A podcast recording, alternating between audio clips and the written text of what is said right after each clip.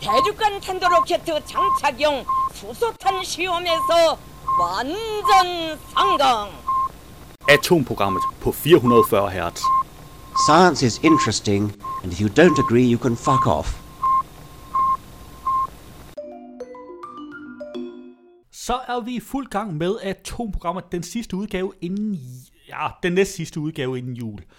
Og øh, det vil sige, at det bliver nogenlunde almindelige nyheder den her gang, og næste gang så bliver det med stort fokus på jul.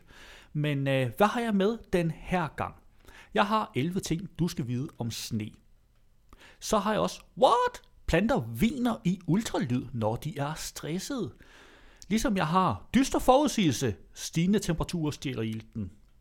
Jeg har også gør eventyrlig fund, aldrig set noget lignende. Og sidst, men ikke mindst, så har jeg spektakulært nye afsløringer fra solens overflade. Udsendelsen er jo optaget live on tape fredag den 13. Men nu er vi jo ikke overtroiske her på programmet, så det gør nok ikke den store forskel. 11 ting, du skal vide om sne fra Illustreret Videnskab. 1. Snefnuk rummer 100 iskrystaller. Sne opstår, når vanddamp forvandles til is under meget lave temperaturer. Afhængig af blandt andet temperaturen bliver iskrystaller dannet i mindst 80 forskellige former, som blandt andet nåle og prismer. Iskrystallerne sætter sig sammen, indtil de er så tunge, at de falder ned som sne. Det sker normalt med en hastighed på 5 km i timen. Et snefnuk kan let indeholde op til 100 krystaller og har under normale omstændigheder en diameter på op til 2,5 cm. 2. Verdens største snefnug var 38 cm i diameter.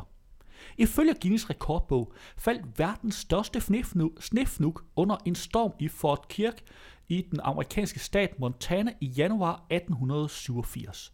Snefnugget målte efter sine 38 cm i diameter, altså cirka det samme som et badebold. 3.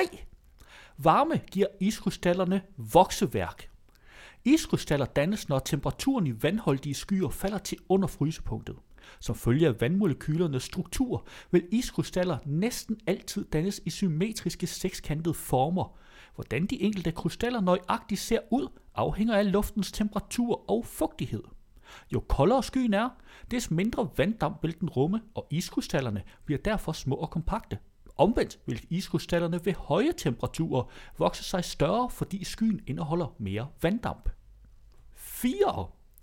To snifnuk kan faktisk være ens. I slutningen af 1800-tallet begyndte de første forskere at interessere sig for snifnuk og blev overrasket over variationen i snifnukkenes form. Observationen resulterede i en idé om, at to snifnuk aldrig kunne være ens. I 1988 fandt amerikanske meteorologer i midlertid to identiske snefnug, og beviste dermed, at tesen var en myte. Snifnukkenes form er altså meget forskellige, men mulighederne er trods alt begrænset. 5. Sne ved 0 grader giver perfekt snebold. Egenskaberne hos en snebold afhænger af de forhold, den formes under. I temperaturer under 0 grader indeholder sneen kun små mængder vand, og en snebold bliver derfor ujævn og porøs. Den er svært at holde sammen, har kun begrænset masse og desintegrerer i luften. Ved temperatur på 0 grader eller højere er indholdet af vand større, og snebolden hænger derfor lettere sammen, har større masse og flyver både bedre, hurtigere og med større præcision. Så sigt efter sne omkring nulpunktet, hvis du er på jagt efter den optimale snemand eller den perfekte sneboldkamp.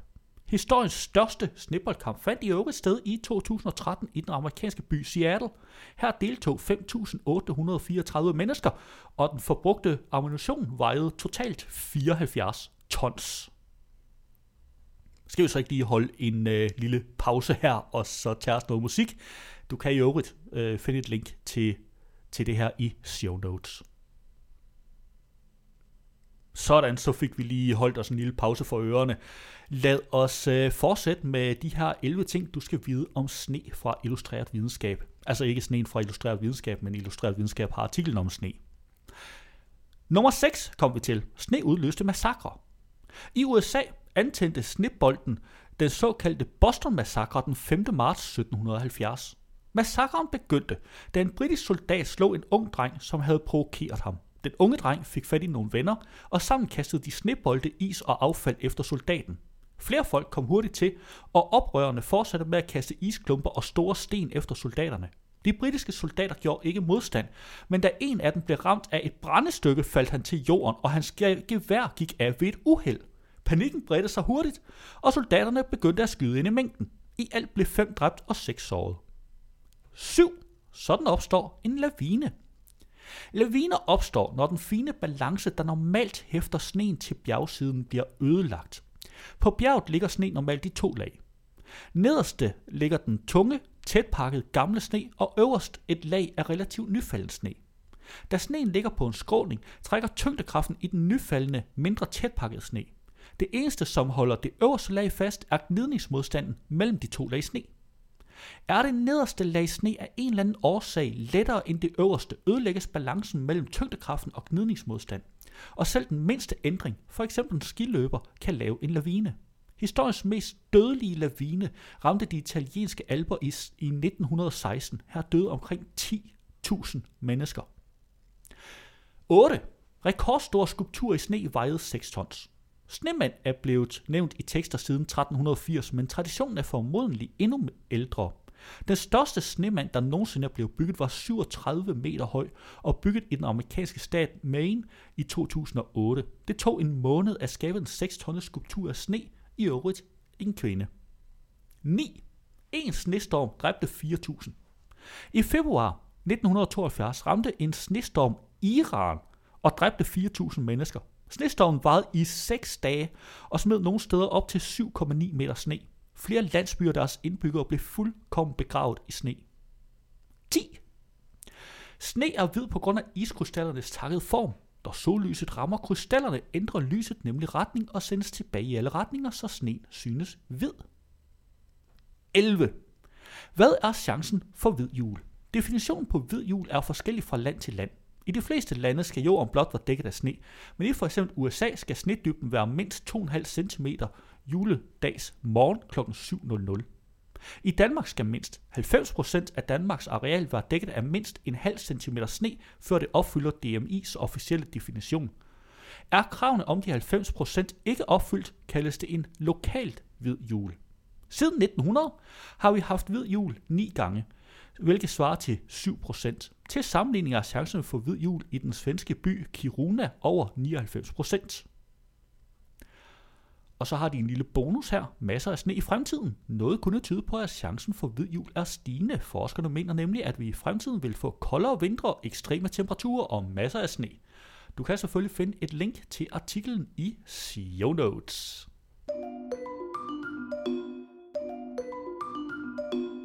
What? Planter viner i ultralyd, når de er stresset. Jeg fandt dem på videnskab.dk. Planter kan må på en måde tale. Eller de kan i hvert fald noget, der kunne minde lidt om at råbe efter hjælp. Det tyder et israelsk studie på, som er foretaget af forskere i molekylærbiologi og planteøkologi fra Tel Aviv University. Forskerne placerede mikrofoner 10 cm fra tobaks- og tomatplanter og optog lyden. De fik sig en overraskelse. For de fandt ud af, at planterne lavede et vin på frekvenser, som mennesker ikke kan høre.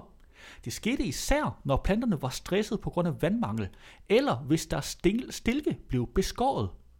I gennemsnit lavede tokkeramte tomatplanter 35 lyde i timen, mens tobaksplanter lavede 11. De planter, som ikke havde stress, lavede færre end en lyd i timen. De ultralyde, som planterne udsendte, var på frekvenser Øh, 20-100 kHz, hvilket betyder, at insekter og nogle pattedyr vil kunne høre det helt op til 5 meter fra planten, mens mennesker ikke kan. De her fund kan ændre måden, vi tænker om planteriget, som indtil nu har været betegnet som stille, skriver forskerne fra Tel Aviv University i deres studie. Studiet er endnu ikke offentliggjort i et videnskabeligt tidsskrift, og er derfor heller ikke blevet peer-reviewed, altså bedømt af uvildige fagfælder. Det betyder, at vi endnu ikke ved, om resultaterne fra undersøgelsen er gangbare. Men hvis resultaterne viser sig at være rigtige, kan det i fremtiden måske betyde, at landmænd kan lytte til planterne og dermed forbedre dyrkelsen af afgrøder. Du kan selvfølgelig finde et link til artiklen i show notes. Dyster forudsigelse. Stigende temperaturer stjæler ilten. Jeg fandt den på BT. Klimaforandringer og udledning af næringsstoffer truer ind iltindholdet i verdenshavene. Sådan lyder den dystre prognose i en ny rapport. Det er dårligt nyt for fisk som tun, marlin og visse typer af hajer, mens det lover kronede dage for vandmændene.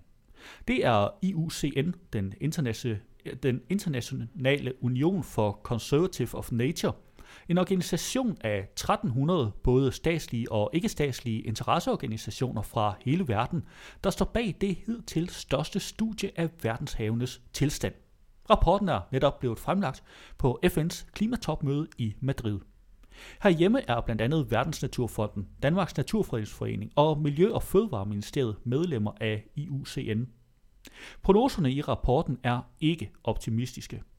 Hvis vi løber tør for ilt, vil det betyde tab af natur, tab af biologisk mangfoldighed. Det er en glidebane mod slim og flere vandmænd, siger Mina Ebs fra IUCN.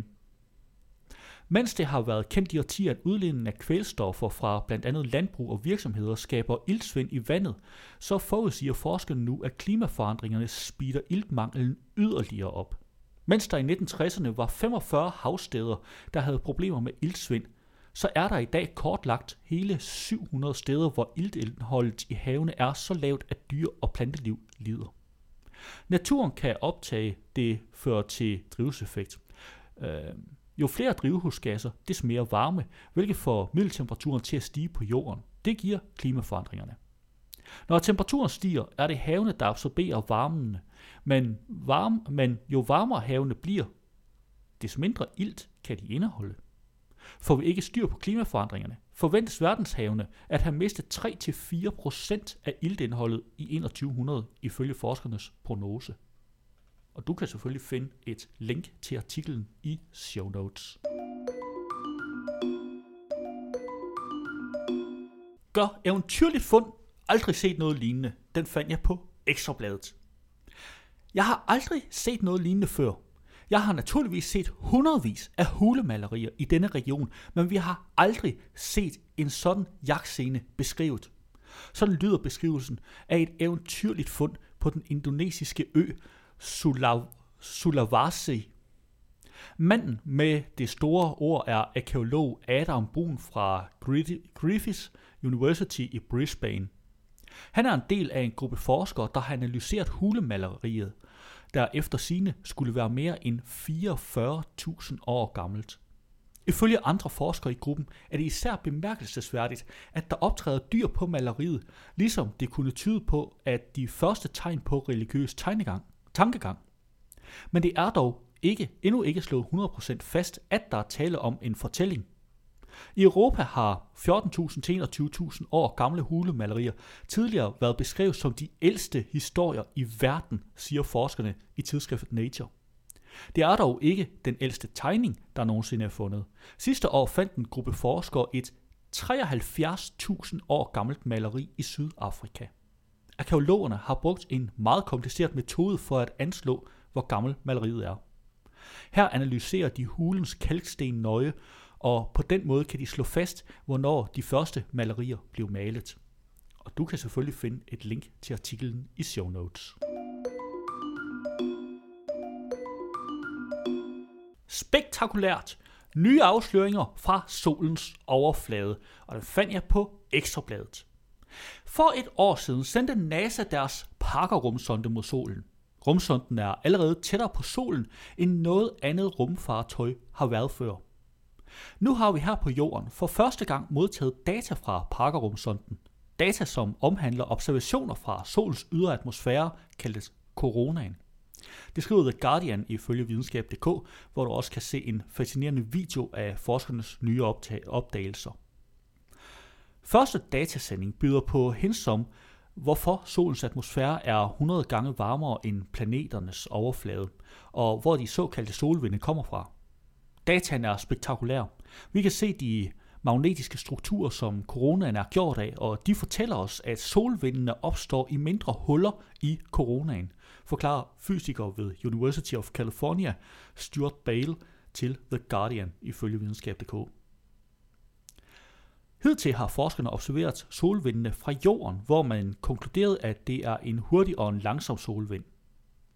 Den hurtige bevæger sig ca. 700 km per sekund og kommer fra gigantiske huller i coronaen ved solens poler.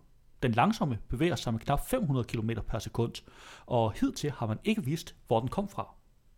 Pakkerumsonden har nu fundet ud af, at den langsomme solvind har sit udgangspunkt ved mindre huller i coronaen, som befinder sig omkring solens ekvator.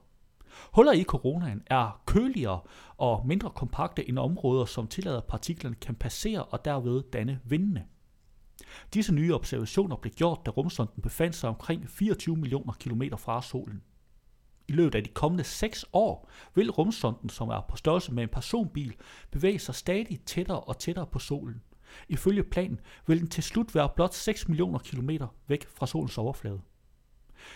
Det kan stadig lyde som en stor afstand, men til sammenligning er det syv gange tættere på, end hvad man tidligere har formået, nemlig med Helios 2-rumsonden i 1976.